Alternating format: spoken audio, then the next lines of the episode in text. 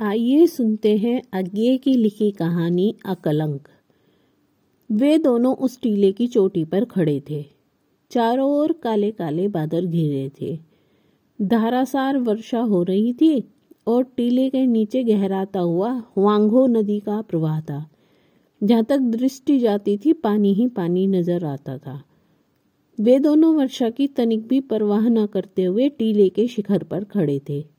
वह चीनी प्रजातंत्र सेना की वर्दी पहने हुए था और भीगता हुआ सावधान मुद्रा में खड़ा था।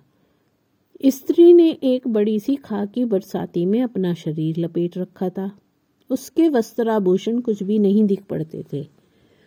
उसने वेदना भरे स्वर में कहा, मार्टिन, तुम्हें भी अपना घर डुबा देना पड़ेगा। मेड़ काट देना, नदी स्वयं भर जाएगी। मार्टिन चुप रहा, फिर बोला, क्रिस क्या इसके अतिरिक्त कोई उपाय नहीं है? स्त्री ने चौंक कर कहा, मार्टिन, यह क्या? सेनापति जी की जो आज्ञा है उसका उल्लंघन करोगे?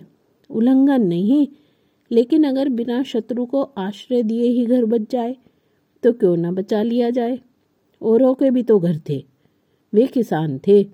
मैं राष्ट्र का सैनिक हूँ। शायद अपने घर की रक्षा कर सकूँ? मार्टिन, तुम्हें क्या हो गया है? तुम अकेले क्या करोगे?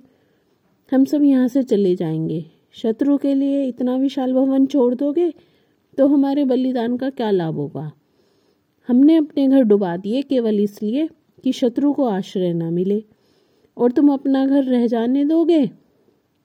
मेरा घर इतना विशाल है कि समूचा गाँव उसमें आकर रह सकता है। इसीलिए तो उसे डुबाना अत्यंत आवश्यक है। मार्टिन, संपत्ति का इतना मोह। मार्टिन को ऐसा प्रतीत हुआ, मानो किसी ने थप्पड़ मार दिया हो। तन केवल अंगहीन ही नहीं है, मानो अशरीरी है। केवल एक दीप्तंगों से क्या, अवयवों से क्या? जाना, गैलो एटा छाड़ाओ, चले, सब इसके बिना काम चल सकता है। केवल दीप्ति, केवल संकल्प शक्ति, रोटी, कपड़ा, आसरा, हम सब चिल्लाते हैं। ये सब ज़रूरी है। निसंदेह जीवन के एक स्तर पर ये सब निहायत ज़रूरी हैं। लेकिन मानव जीवन की मौलिक प्रतिज्ञा यह नहीं है। वह है केवल मानव का अदम्य अटूट संकल्प।